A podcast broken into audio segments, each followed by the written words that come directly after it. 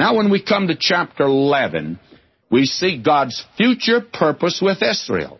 He's gathering out a remnant and has been now for 1900 years, and he's going to redeem a nation someday. That's exactly what he's saying in chapter 11. Chapter 9, God's past dealings with Israel. Chapter 10, God's present dealings with Israel. He's saving those that will come to him through Christ. The remnant of Israel is finding salvation. God's always had a remnant. And somebody says, well, it seems to me to be a very small remnant. It's larger than you think it is. I'm confident of that. But after all, there are about 15 million of the nation Israel throughout the world. That, of course, is an estimation. But out of that number, the percentage of those that are believers today is probably better than of the Gentile world with what, three billion here on this earth? And that means that the percentage actually of Israel is greater than probably any other people. And that is something for us to keep in mind.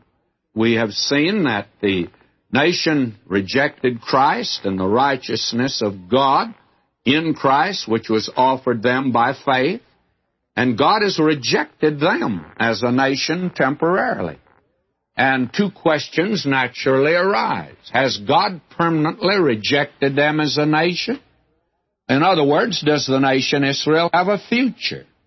Are all the promises of the Old Testament nullified by the rejection of Israel?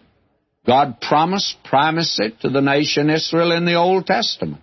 He said they'll be the head and not the tail of the nation.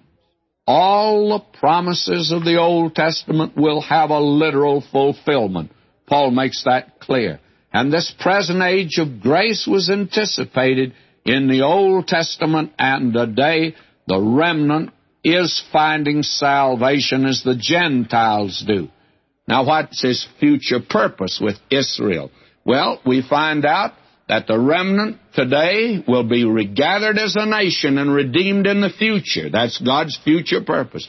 But the remnant of Israel today is finding salvation. And that's in the first six verses. Will you notice it? Listen to Paul. I say then, hath God cast away his people? God forbid. What people is he talking about? Israel, friends. And in case the amillennialist misses this, Paul put it here so he wouldn't miss it. And he put it here so the liberal wouldn't miss it either.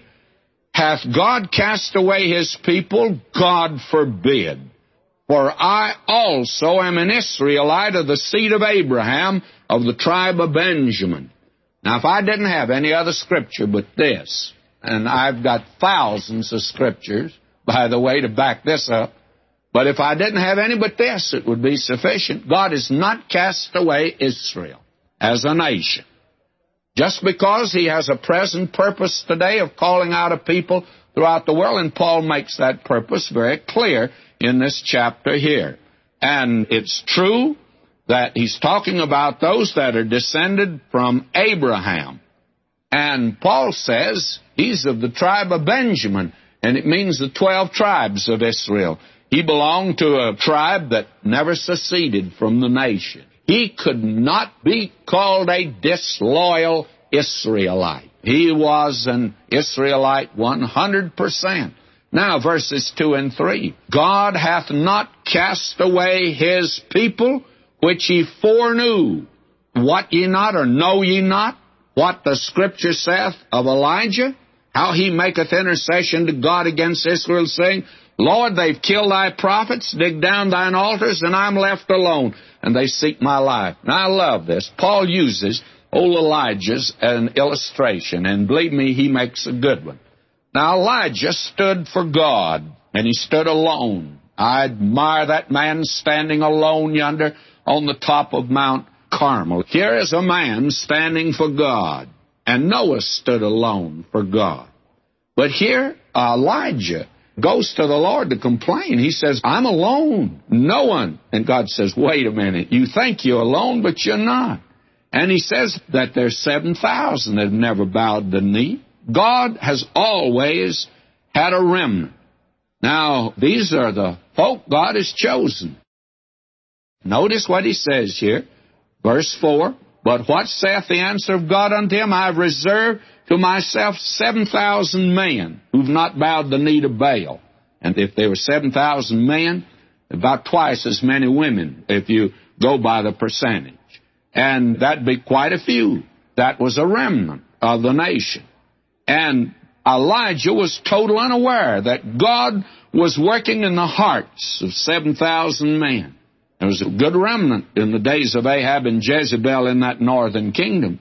Now, verse 5 Even so, then, at this present time also, there's a remnant according to the election of grace. Now, God has always had a remnant in the nation Israel. Now, that remnant today are those that are in the church. They have accepted Christ.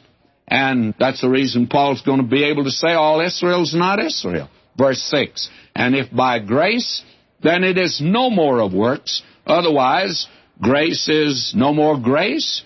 But if it be a works, then it's no more grace. Otherwise, work is no more work.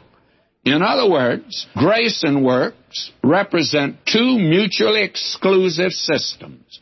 They're diametrically opposed to each other, and the remnant at this time are those that are not saved by works or by merit, but they're saved by the grace of God.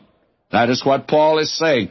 The future purpose of God, from the day Paul wrote down to the present, is those that will accept the grace of God. Now, what about the others that don't accept? Well, the remainder of Israel is hardened in verses 7 through 10. And they were hardened, notice this, because they failed, and they did not fail because they were hardened.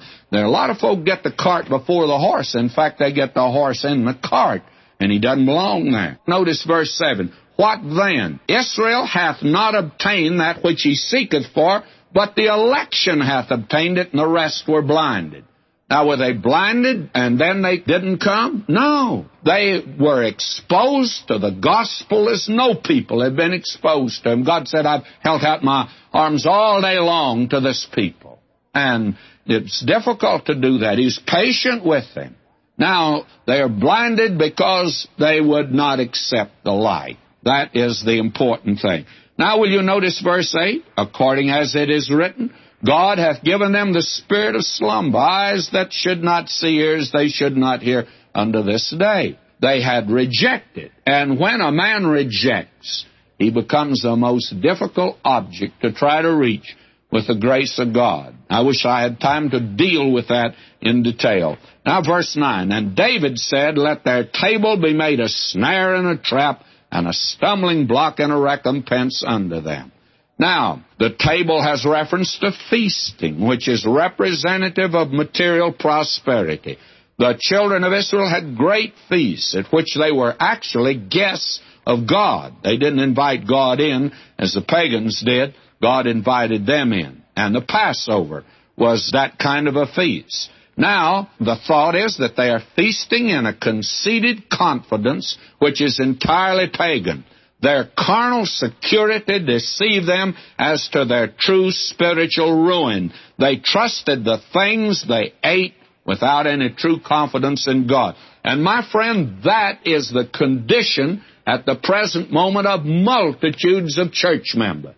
Now he says, let their eyes be darkened that they may not see and bow down their back altogether. God gives light in order that men might see, but if they're blind, then they won't see.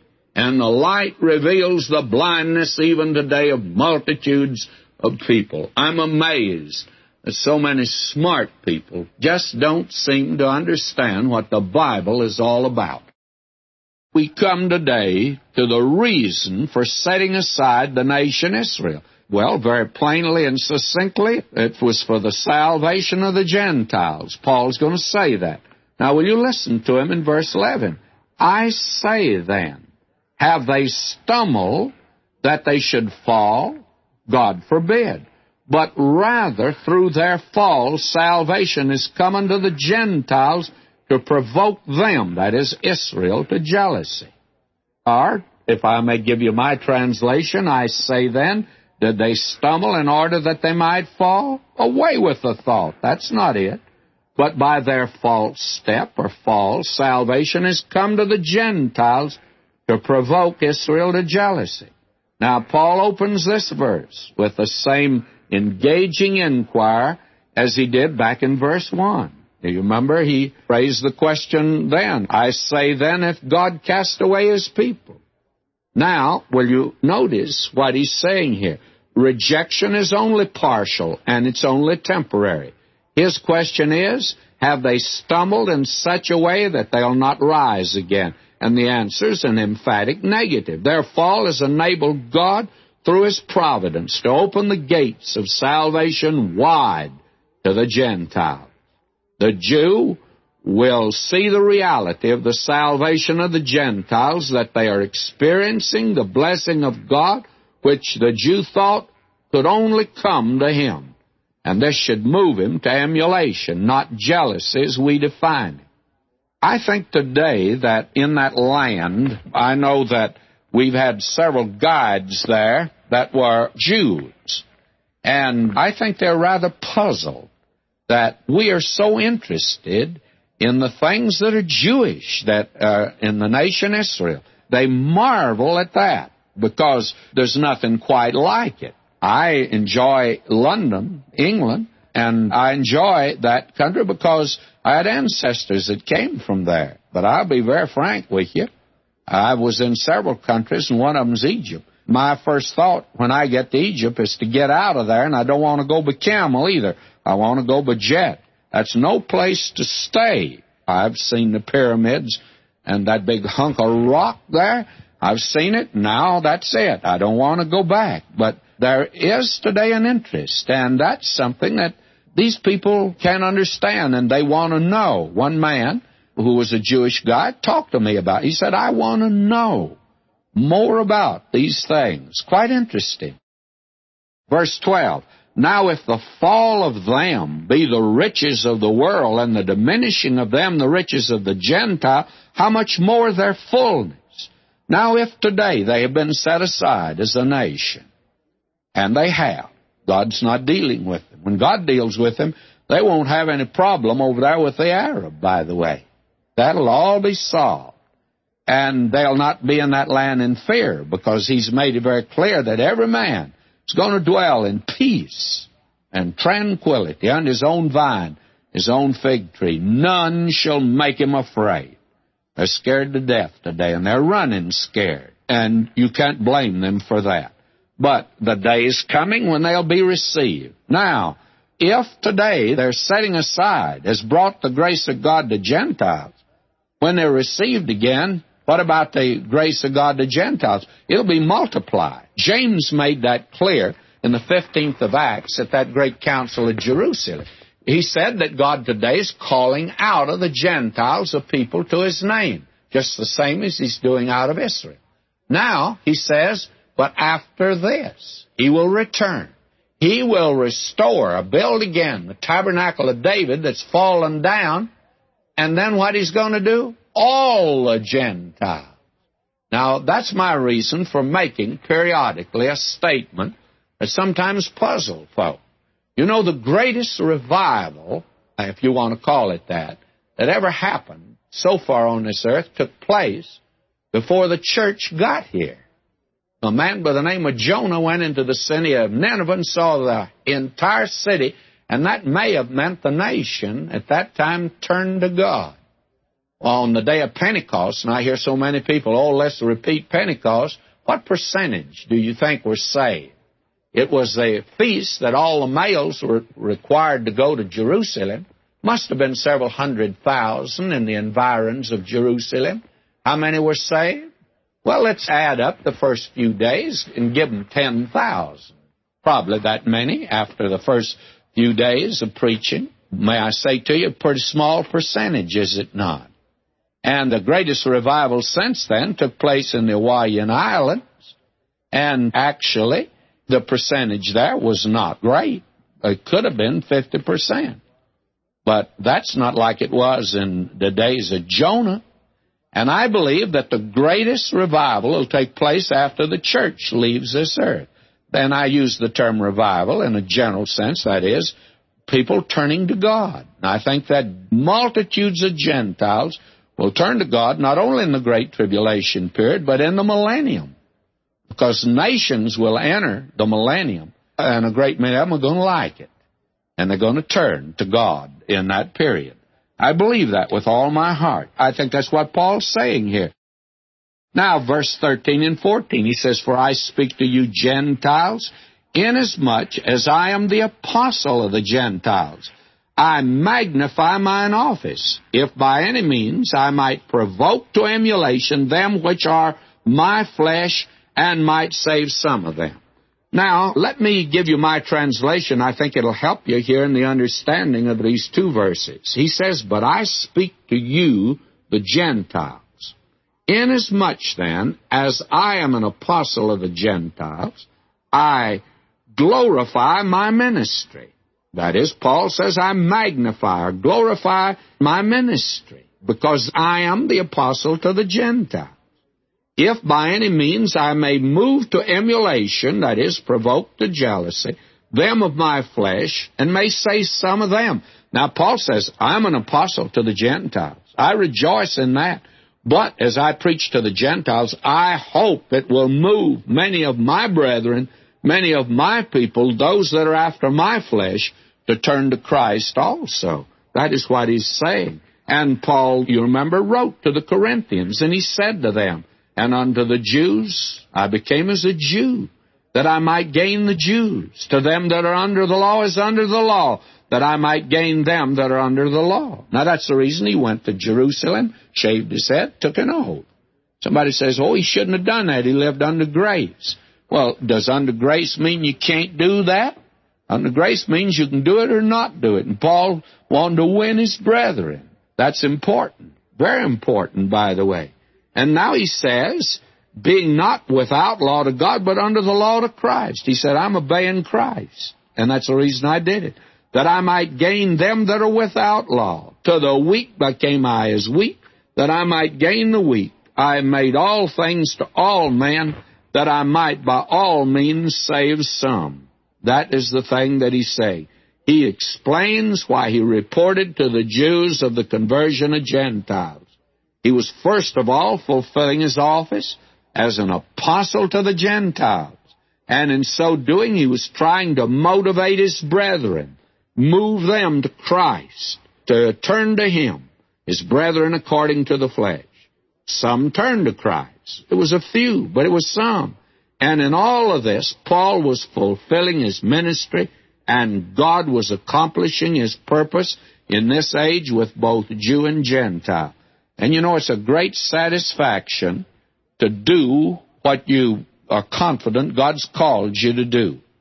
I have been more satisfied as a minister since I've retired in what I'm doing than any time in my entire ministry. I got so involved in church work. You do have a lot of spiritual babes to burp, and you have to put up with a great deal. But in this radio ministry, I just shut the door here and shut the world out.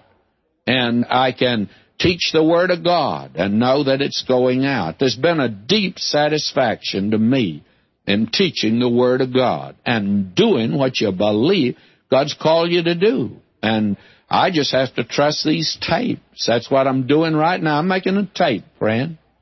And they'll be multiplied, and they'll be sent all over the world, played on different radio stations everywhere. And I just trust them. I just trust the Lord. This is in His hands. Deep satisfaction in that, my friend. You can imagine the satisfaction is. And I would love to get you in that position today to do what God wants you to do. Now, I'm confident God doesn't want all of you to support the program.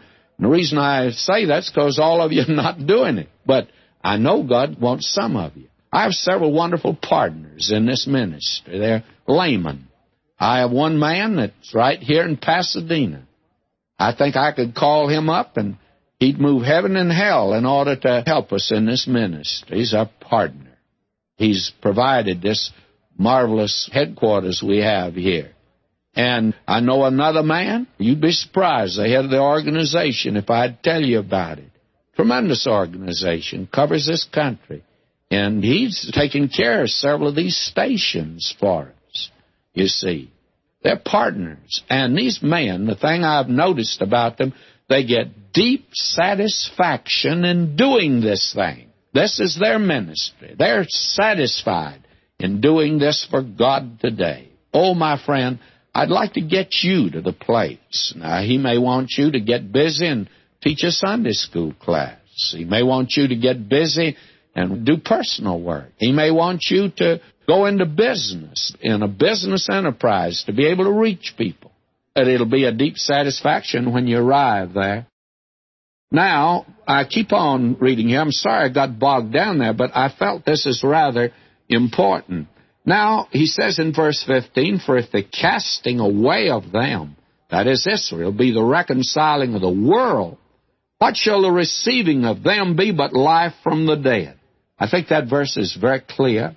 It's a wonderful thing. I think the greatest days are ahead of us, friends. As far as man is concerned, the world's going to the dogs. Things are bad when you look outside today. Isn't that true? And man today's got this thing in a mess. But my God, He's on the throne. And He's going to straighten it out, you know. And the greatest days yet are in the future. Oh, oh what a future. I felt sorry for a man that I was talking to, a businessman, over in Hawaii. He uh, was out on the golf course where I was, and I just walking around and uh, wasn't playing that time. And he began to talk, where you from, and all that sort of thing. Who are you? What are you doing?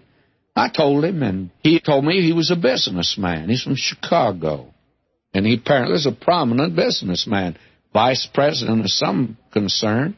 I know he's got money, but he is a man that, oh, how pessimistic he is about the future. A lot of people pessimistic about the future today, friends. Doesn't look bright on the outside, but a glorious future for the child of God. I feel like saying hallelujah. If I wasn't such a dignified preacher, I'd say hallelujah. Now, verse 16. For if the first fruit be holy, the lump is also holy, and if the root be holy, so are the branches. Now, what he's saying here is that part of the dough, that is, when I say dough, I mean bread dough. And God, you remember back there in Numbers, He says, of the first of your dough you shall give unto the Lord a heave offering in your generations. And it's a wonder I haven't made something of that before now, the first of your dough. But what he means is bread dough. Now, a part of the dough was offered to God as a token that it was all acceptable. The first fruits evidently refers to the origin of the nation. And what he's saying here, Abraham, Isaac, and Jacob. Holy here has no reference to a moral quality, but the fact that they were set aside for God. Now, if the first fruits, and if the first part of dough, little bit of dough, if that was set aside for God, what about the whole harvest? What about the nation? It all belongs to God. You see, God's not through with him. And if some of the branches be broken off, and thou being a wild olive tree will graft in among them, and with them partakest of the root and fatness of the olive tree. You and I benefit because of the nation Israel. That's the reason I could never be an anti-Semite. Never could. I owe too much to them as a nation. Now will you notice, verse 18 and 19, boast not against the branches, you and I have no right to be anti Semitic. We have no right to boast of anything. But if thou boast, thou bearest not the root, but the root thee. Everything you and I have is rooted in the fact God called Abraham, Isaac, and Jacob.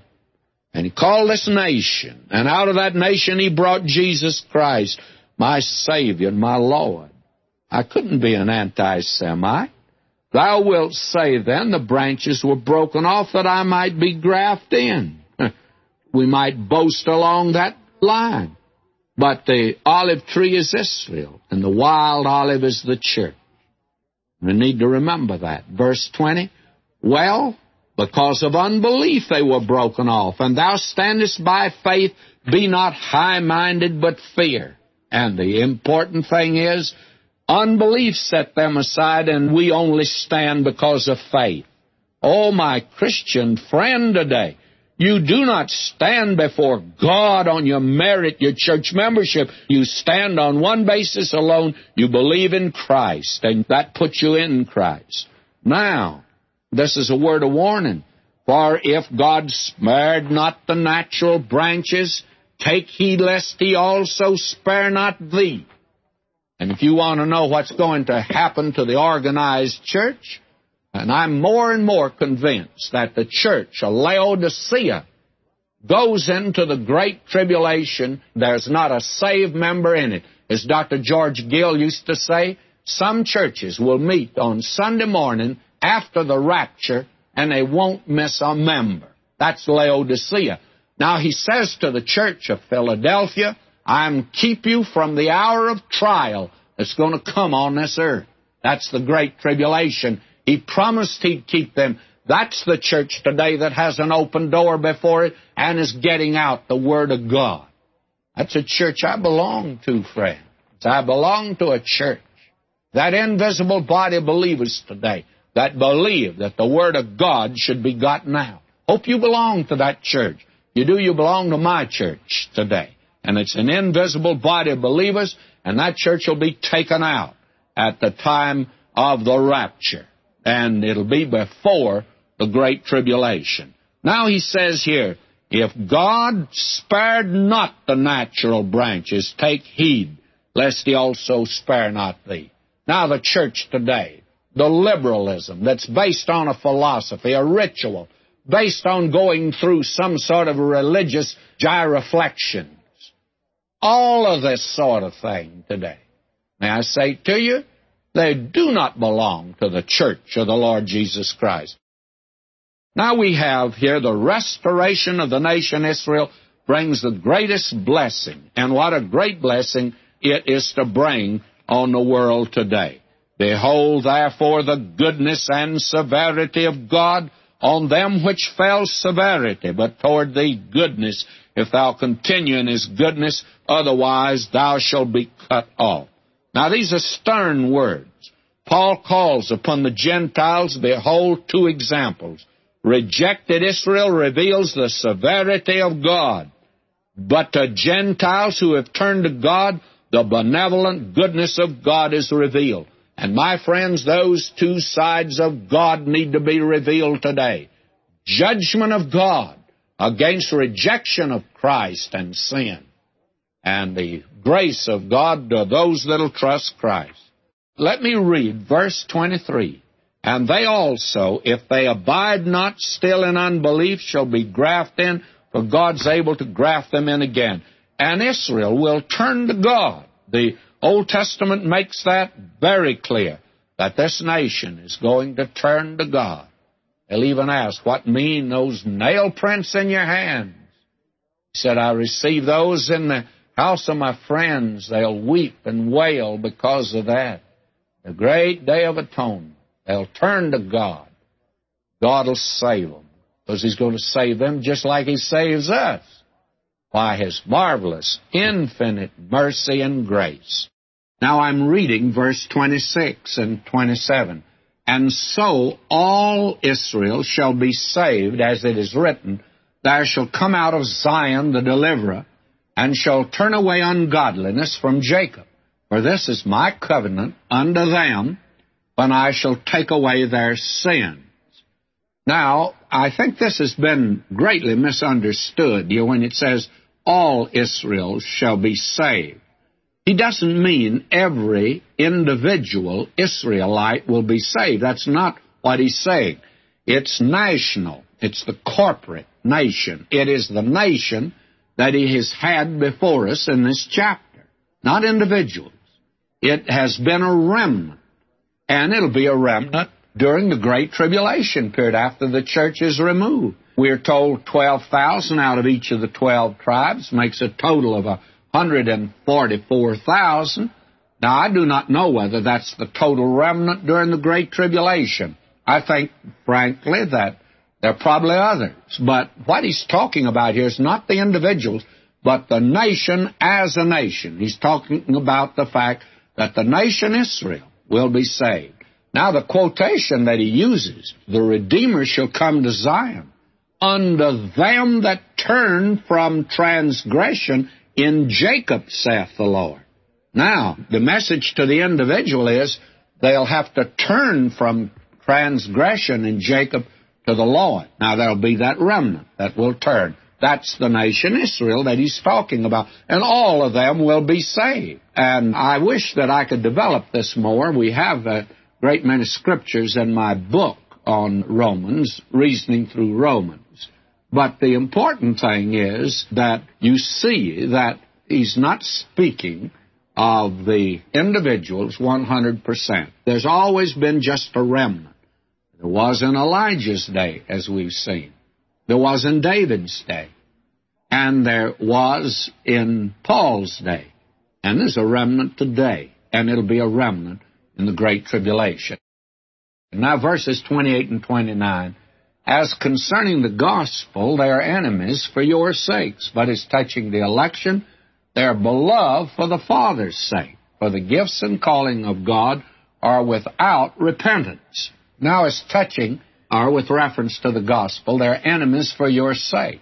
But as touching or with reference to the election, they're beloved for the sake of the Father, for the gifts of grace and the calling of God are without repentance. That is a change of mind. What Paul is saying here is that he's summing up the preceding discussion. There have been two lines of thought which are seemingly in conflict and contradictory, and both are true. In the first place, Israel is regarded as an enemy for the sake of the Gentiles. That is, so the gospel can go to the Gentiles. On the other hand, they are beloved for the sake of Abraham, Isaac, and Jacob. Now, a Christian cannot indulge, therefore, in any form of anti Semitism. That's a point I've made before. I continue to make it. Now, the failure of Israel and our failure likewise will not alter the plan and purpose of God. The gifts here are not natural gifts.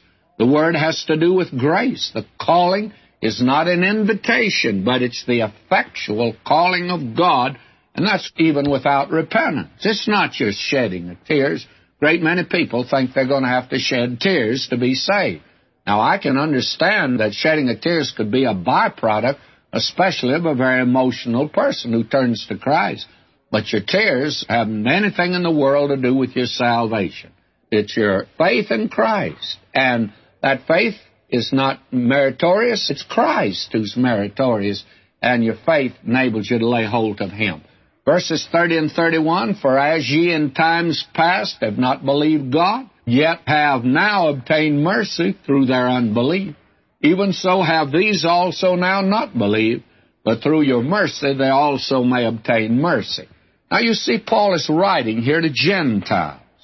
The church in Rome was largely a Gentile church. By this time, many Gentiles were being saved.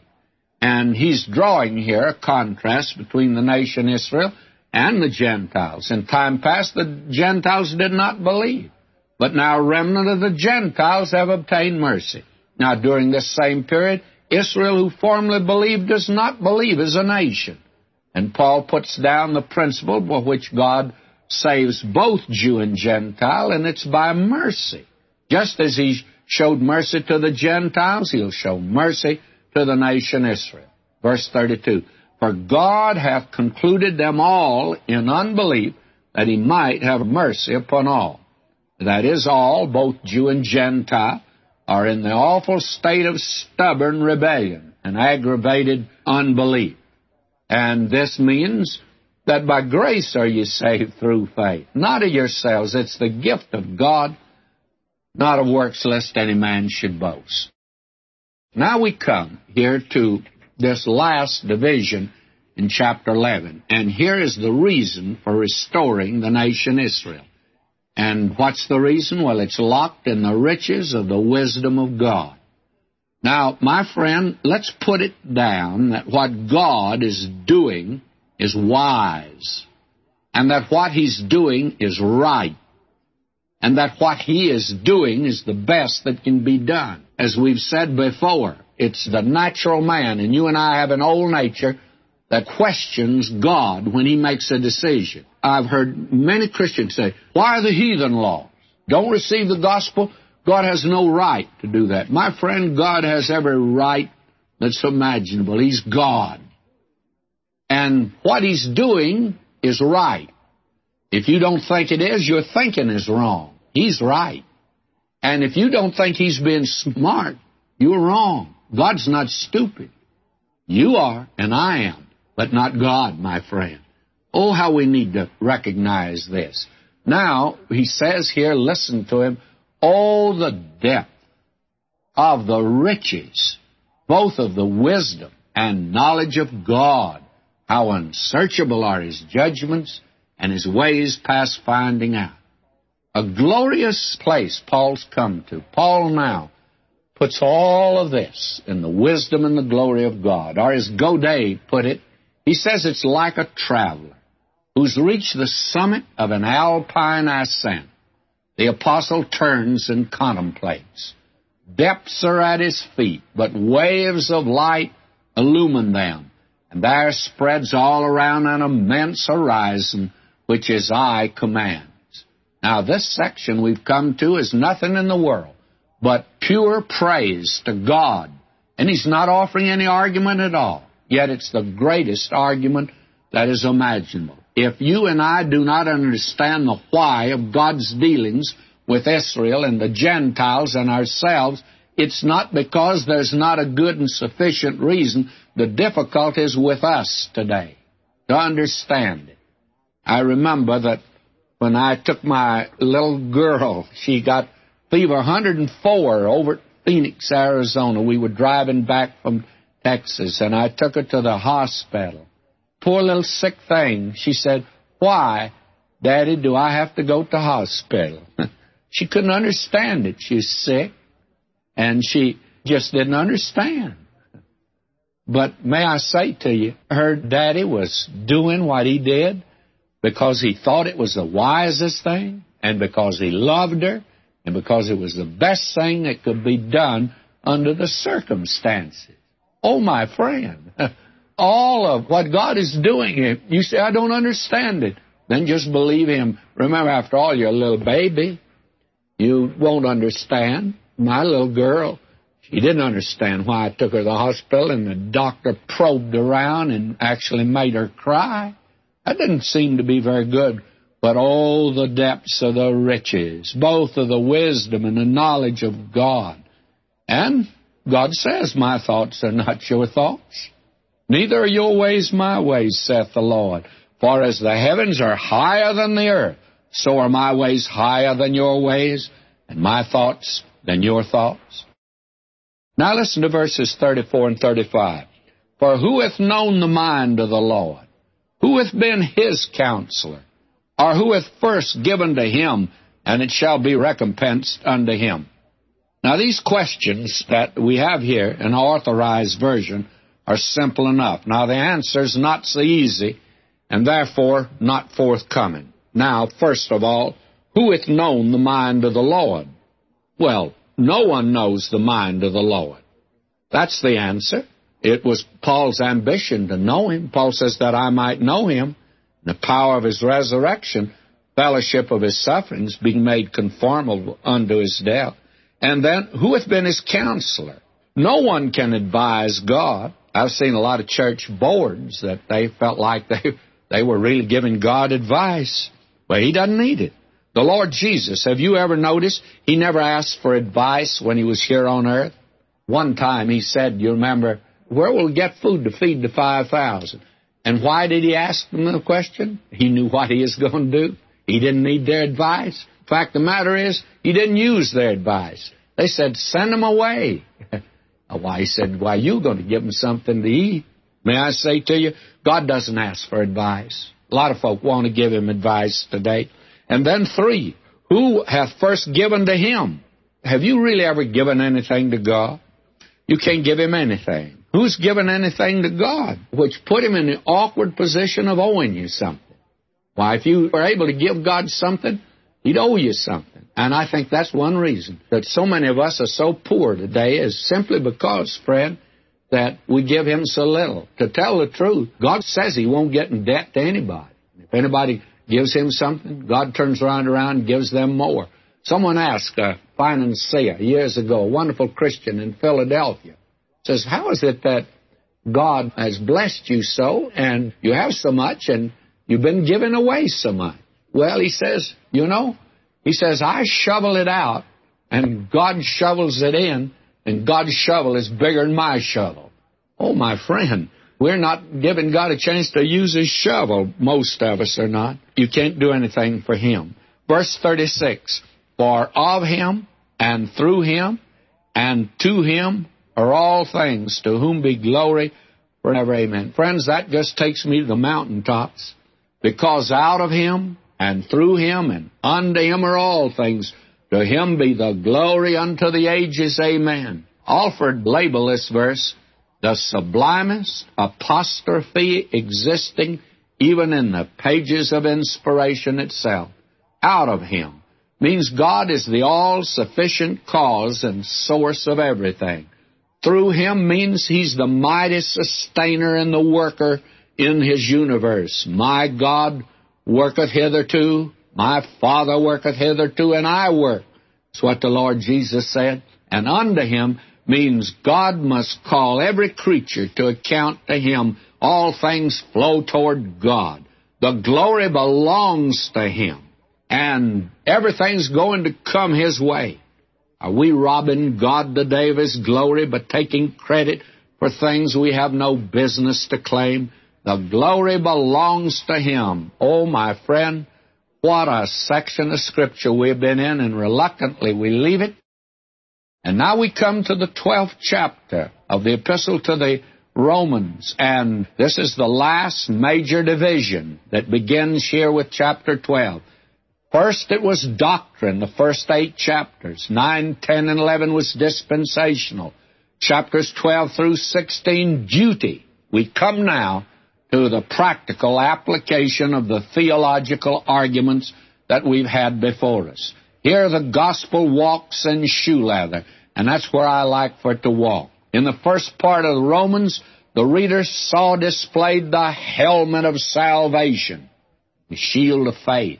But in this last section, the feet are shod with the preparation of the gospel of peace, and we're to stand for the battle, we're to walk in our life, we're to run in the race. And someone may suggest that we've already had the practical under sanctification. My beloved, the gospel walked in shoe leather there, it's true. But there is a sharp distinction in these two sections. Under sanctification, we're dealing with Christian character. In this section, we're dealing with Christian conduct.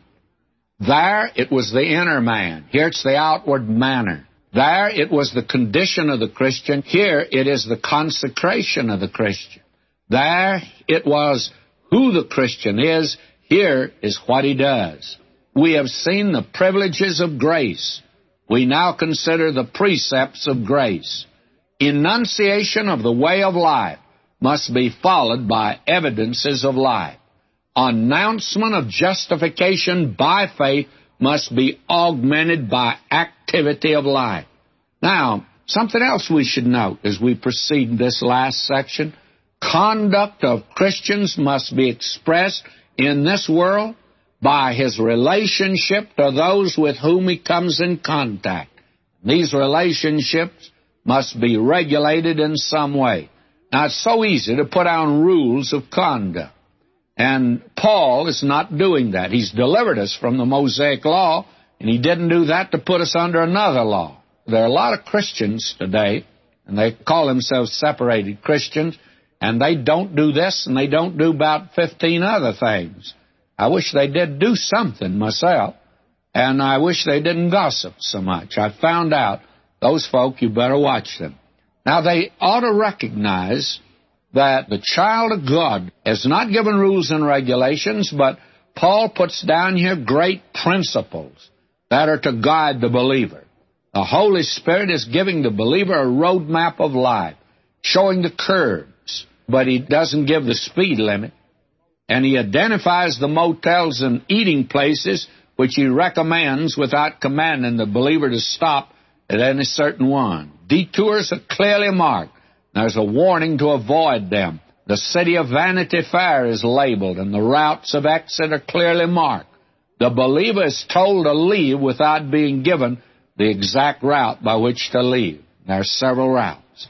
Now we're coming down from the mountaintop of Romans 8, 9, 10, and 11, and we leave the pinnacle of Romans 11, 33 through 36, and we plunge down now to the plane of duty, and I mean plain, the P-L-A-I-N and the P-L-A-N-E, plain duty. This is where we all live. This is where we move and have our being. Now we have this section, first section, faith. Next section, hope. This section is love. And we have the service of the sons of God in chapters 12 through 13. Now the child of God has a relationship to God. That's in the first two verses. Then a relationship to the gifts of the Spirit. Relationship to other believers relationship to unbelievers, relationship to government, relationship to the neighbor. We're in the world, we're not of the world, but we need to recognize that there's a duty for the child of God in this world. Now, will you notice his relationship to God in verses 1 and 2? Listen to Paul. I beseech you, therefore, brethren, by the mercies of God, that ye present your bodies a living sacrifice, holy, acceptable unto God, which is your reasonable service. Now, will you let me give you my translation here? Therefore, I beg of you, brethren, by the mercies of God, that ye yield or present your bodies, your total personalities, a living sacrifice set apart for God, well pleasing to God, which is your rational or spiritual service. Now you notice the therefore ties it into everything that has come before it. It has immediate connection with that which has just preceded it, but I am of the opinion that he's gathering up the whole epistle, and he says, I beg of you. That's the language of grace, not law. There's no thunder here from Mount Sinai. It's, I beg of you. And Moses' command, the apostle exhorts. That's Paul's method. Could Paul have commanded? Well, he told Philemon that he could have given him a command, but he didn't. Now, this approaches a suggestion that no commandments follow, no fire on Mount Sinai. Mercies of God. And the plural is a Hebrewism. It just notes an abundance of mercy. God who's rich in mercy. God's got plenty of it, friends. He sure has to use a lot of it for me, but he still has plenty for you. And it means compassion and pity and the tenderness of God. His compassions never fail. Then we are called upon to yield, to present. Now, this is the same word we had, you remember back in chapter 6, and it's been suggested that there it's to the mind, while here it is to the will. I think this is a false distinction. For the appeal in both is to the will. In the sixth chapter, it's the way to Christian character, is to yield to Him. Here it's the way to Christian consecration and conduct, yield to Him. And He says your body is your total personality. The body is the instrument through which we express ourselves. The mind, the affections, the will, and the Holy Spirit can use the body. Now, Vincent has assembled these scriptures which reveal this wide latitude we're told to glorify God in our bodies, for you bought with a price, therefore glorify God in your body. According to my earnest expectation, my hope that in nothing I shall be ashamed, but with all boldness as always, so now also Christ shall be magnified in my body. We need to recognize the body is the temple of the Holy Spirit. Paul says, always bearing about in the body the dying of the Lord Jesus, that the life also of Jesus might be made manifest in him. This is the rational service, and it's well pleasing to God. This is reasonable. Then he says, And be not conformed to this world, but be ye transformed by the renewing of your mind, that ye may prove what is that good and acceptable and perfect will of God. Dr. Kenneth Wuest, back at Moody Bible Institute years ago, in his very fine translations that he gives, actually it's more of an interpretation than a translation. It's rather elaborate here, but it certainly is excellent, and I'd recommend it. I'm reading it and stop assuming an outward expression that does not come from within you and is not representative of what you are in your inner being, but is patterned after this age. But change your outward expression to one that comes from within and is representative of your inner being by the renewing of your mind, resulting in your putting to the test what is the will of God the good and well pleasing and complete will, and having found that it meets specifications, placing your approval upon it. Now, I recognize that that's rather elaborate, but may I say that's exactly what Paul is saying in this particular passage of Scripture. What he's doing is urging the believer not to fashion his life and conduct by those around him, even in the church, friends. Now, I know a group of folk, in fact, I know two or three groups of folk, that when they come together in a meeting, and they meet two or three times a week apparently, they assume a front that's not real at all. They're very super pious. My, I tell you, when they meet on Sunday night, you'd think they just had their halos shine. They're not normal, they're not natural. And yet, if you want to hear the meanest gossip, if you want to hear the dirty things, you meet with that group, but their front they put up. May I say? Now, a child of God ought not to be like that. We ought to be normal and natural, probably I should say normal and supernatural.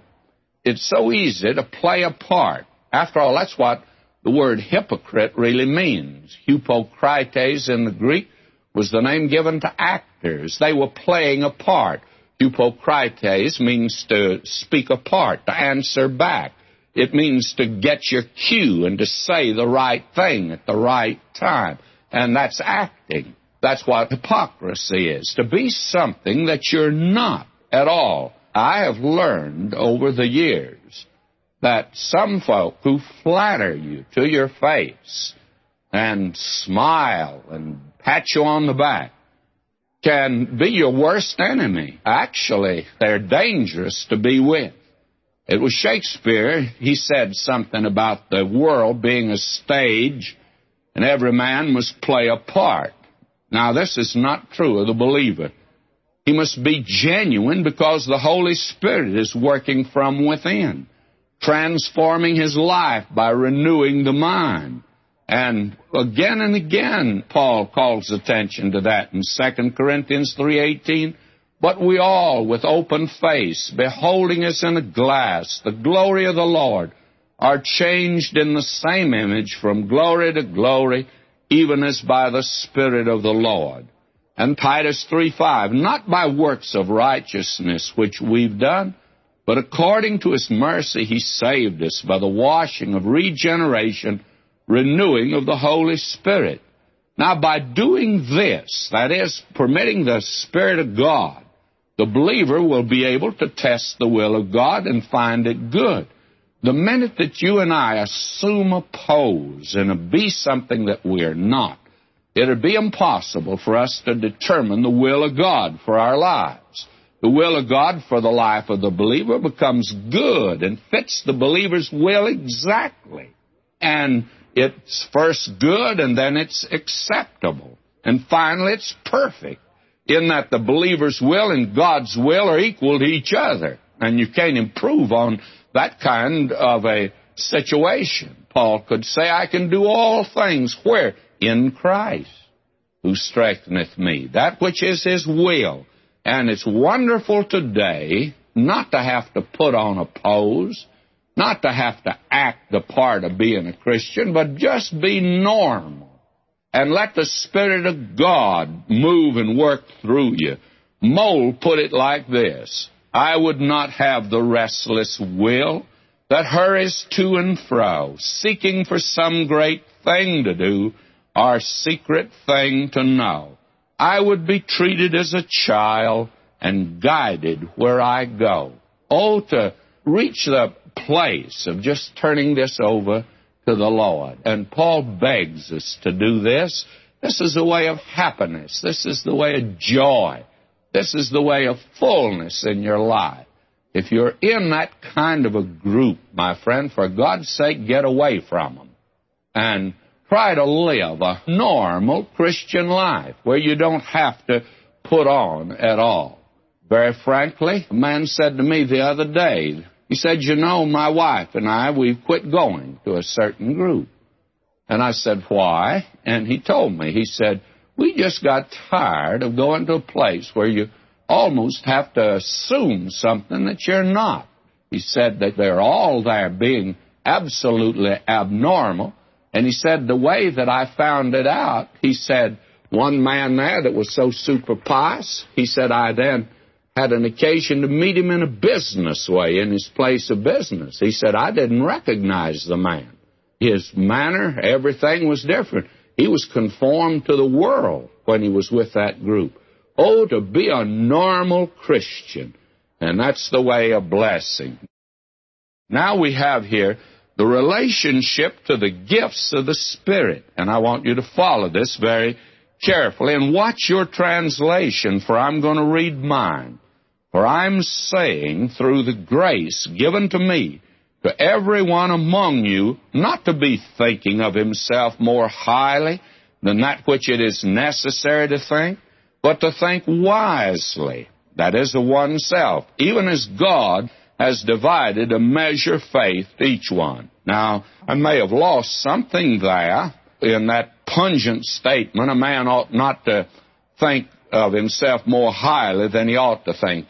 And when Paul wrote that, there was a whimsical smile on his face. Because there are great many Christians that are ambitious. They feel like that they've got to get on. And I have found out in Christian work that a great many folk in the church want an office. If you want to be a successful pastor today and get a bunch of folk working like termites, why, you create a great many offices of committees and chairmen and boards and have presidents of organizations. And you get a lot of people to work that'll never work on any other basis. Why? Because they think more highly of themselves than they ought to think. What we need to do is, as Paul says here, we ought to think soberly.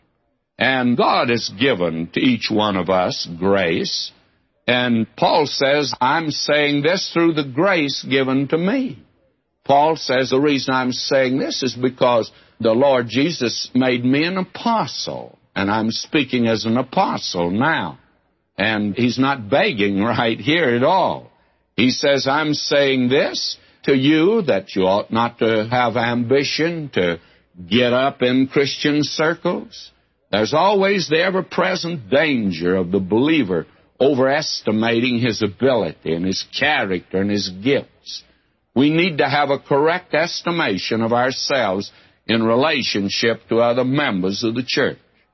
I found out that when I became pastor of certain churches, that I was asked to be on certain boards and certain organizations, be a board member. Well, I want to tell you, I was on about a dozen, probably 15. And I found out that I was really a board member. And I do not mean B O A R D, I mean B O R E D. I was bored. For the simple reason I don't have gifts for that type of thing. To begin with, I don't have patience to sit and listen to a bunch of minutes that takes hours to read. And the second thing is that I just don't like to sit in a board meeting and listen to a group of incompetent men talk on spiritual matters. Now, I don't have a gift for that. Some men do. It took me a long time to find out I didn't have that gift. And I was killing myself going to board meetings. And I mean B-O-R-E-D meetings. My, the Christian life became quite a round of being bored. And finally, one day I came to myself like the prodigal son. I sat down and wrote 12 and 15 letters and resigned from every one of them. And you know, that's the happiest day of my life.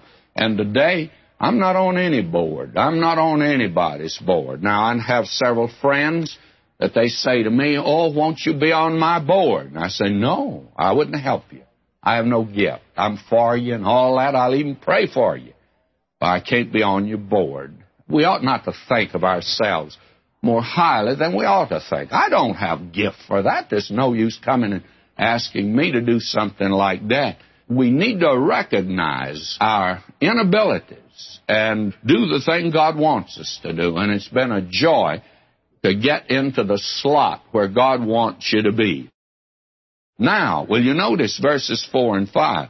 For as we have many members in one body, and all members have not the same office, so we being many are one body in Christ, and every one members one of another. Now, this is the first time that Paul's introduced this great theme of the church as the body of Christ. That's interesting to note here. And over in Corinthians, and we'll deal with this thoroughly when we get to 1 Corinthians 12, 13, and 14 and probably more thoroughly than some folk would like for us to. But this is the primary subject in both of Paul's letters to the Ephesians and Colossians and First Corinthians, that the church is the body of Christ. Now, the church as the body of Christ is to function as a body. Now, that means that we have many members. In other words, you and I do not have the same gifts. You've got a gift that I could never exercise. And there are many members in the body, hundreds of members. And I do not think Paul ever gave a complete list of all the gifts, because every time he mentioned it, he always brought up new gifts that he didn't mention in the other list. And I think he did that purposely. The Spirit of God had him do that. Having then gifts differing according to the grace that is given to us, whether prophecy, let us prophesy according to the proportion of faith. Now we have these gifts, the charismata.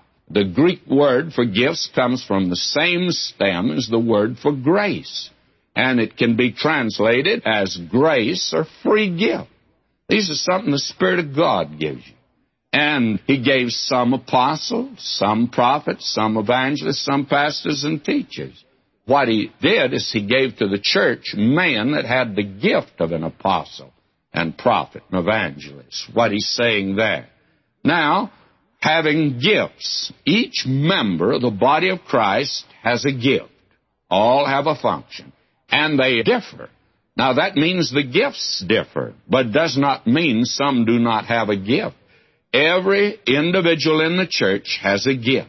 And the gift is part and parcel of the grace of God to us. When God saves you, He puts you in the body of believers, and you're to function, not to function as a machine, but to function as a member of a body, a living organization. Now, the gift is exercised and it's confirmed by the power of the Holy Spirit. And I think every believer needs to test this gift. If you have a gift and you feel like that you are using it, you ought to test it, make an inventory. Are you really a blessing to folk? Are you building up the church? Are you dividing the church?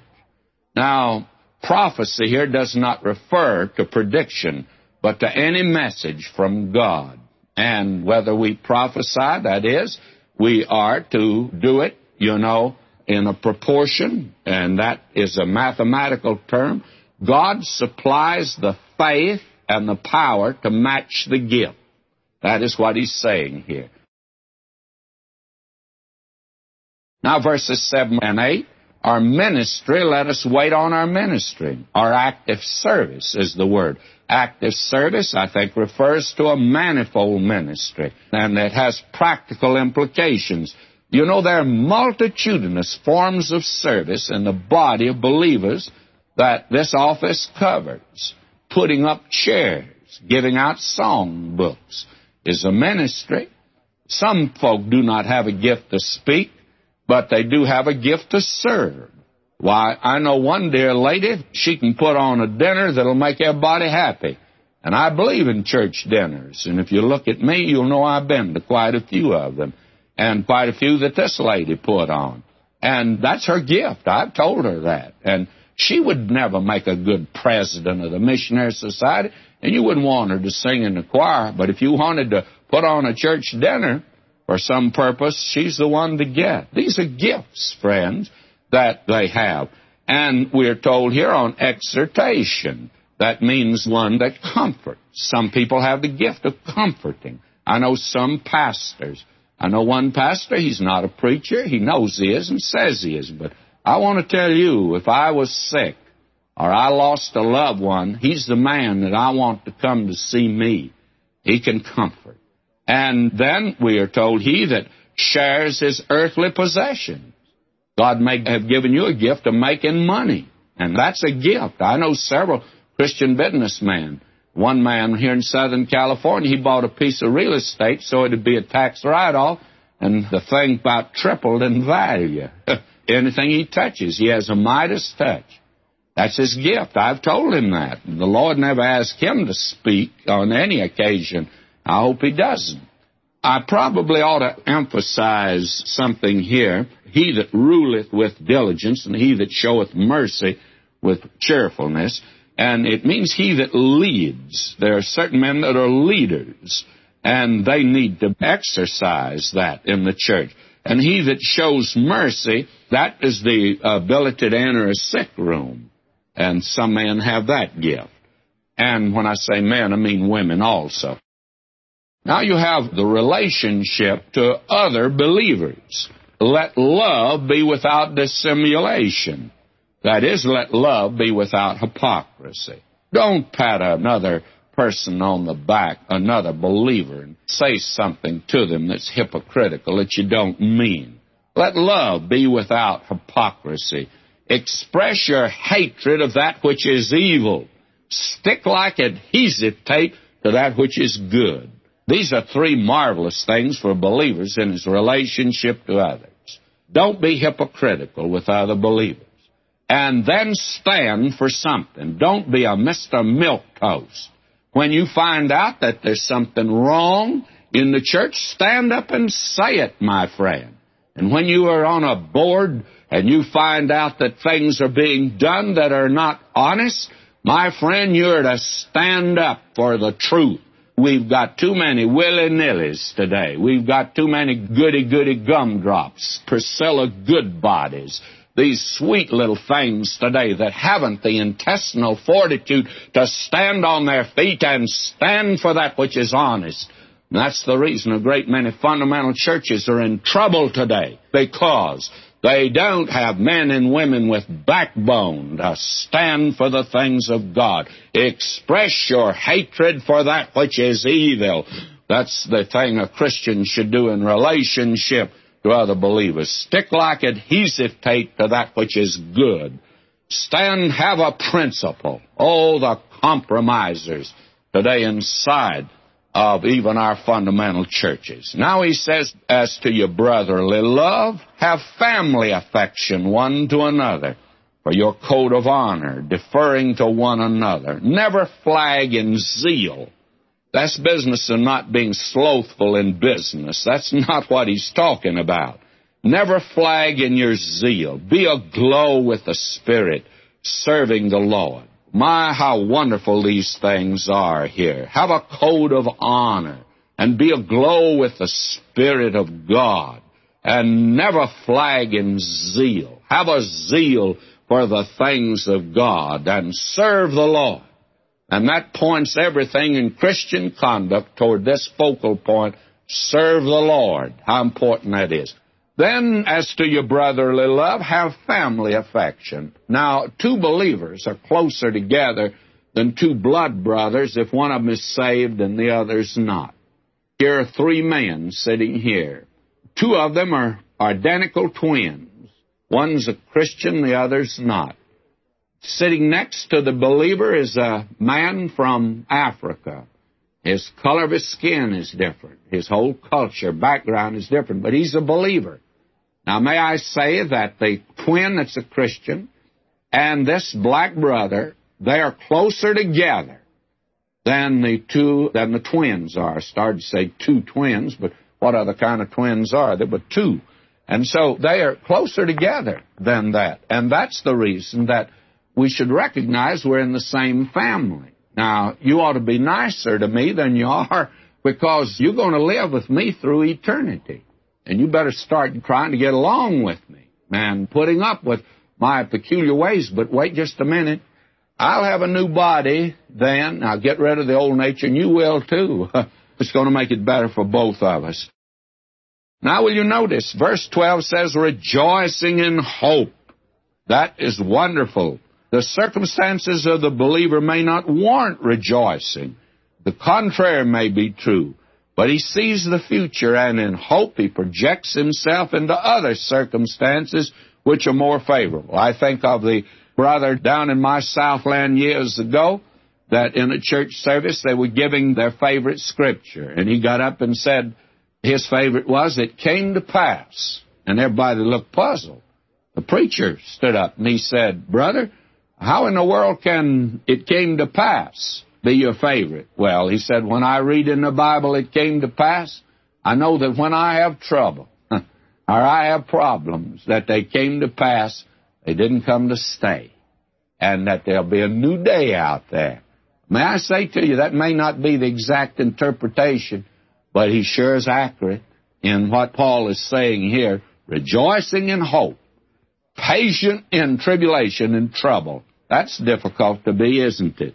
Continuing instant in prayer.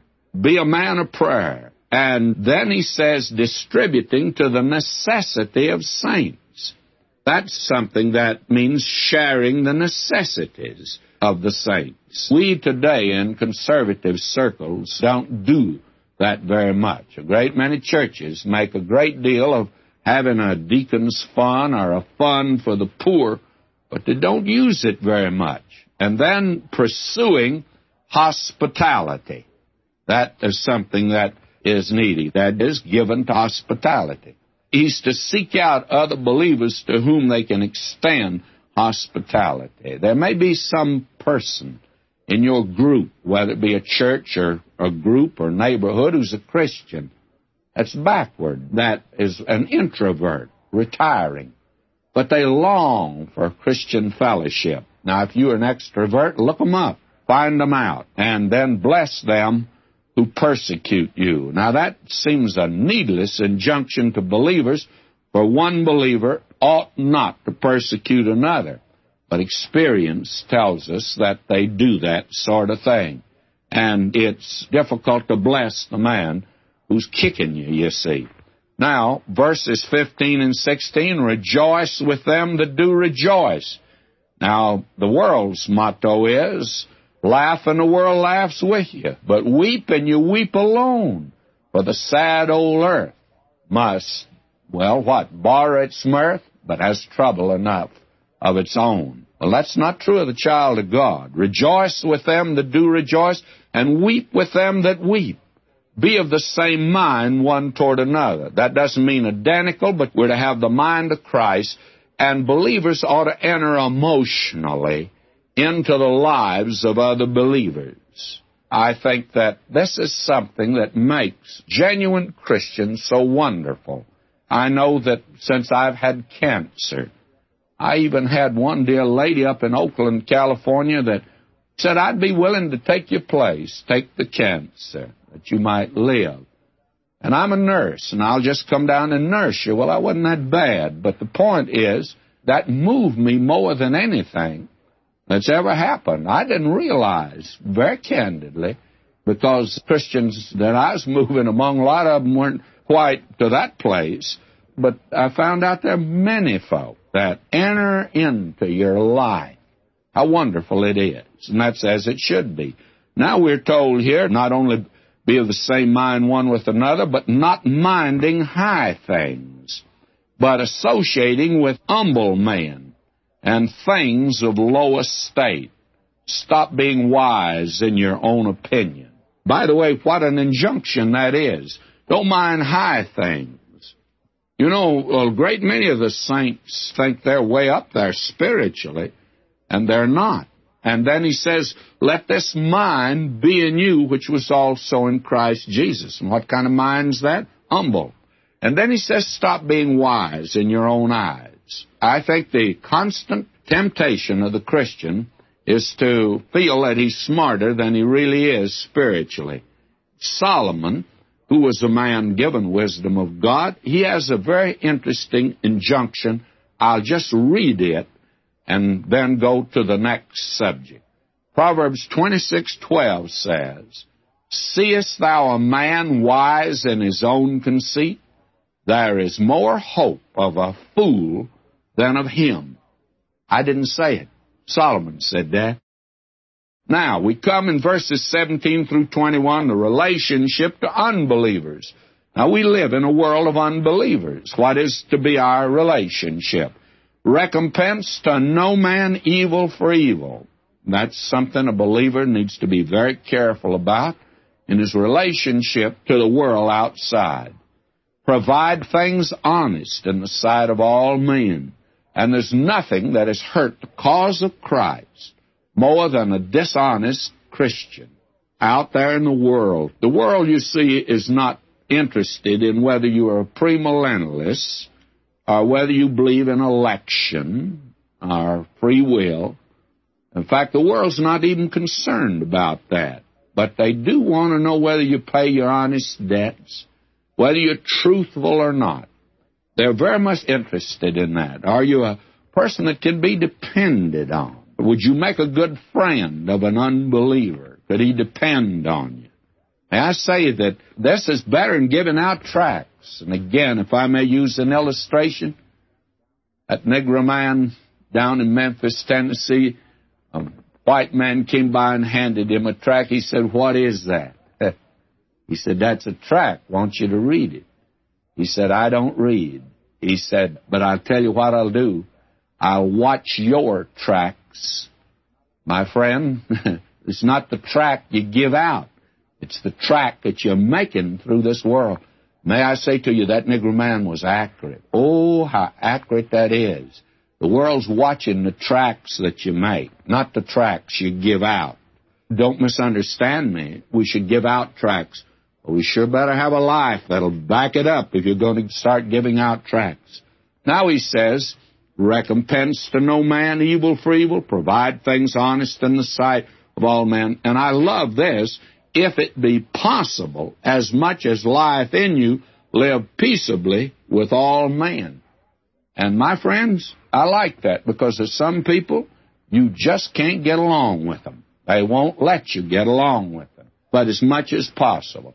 A dear lady who lived alone, a very wonderful Christian, called me one day and said she had a neighbor she couldn't get along with. Well, I thought maybe this lady here was living alone might be a little difficult. But she's a wonderful Christian. I knew that.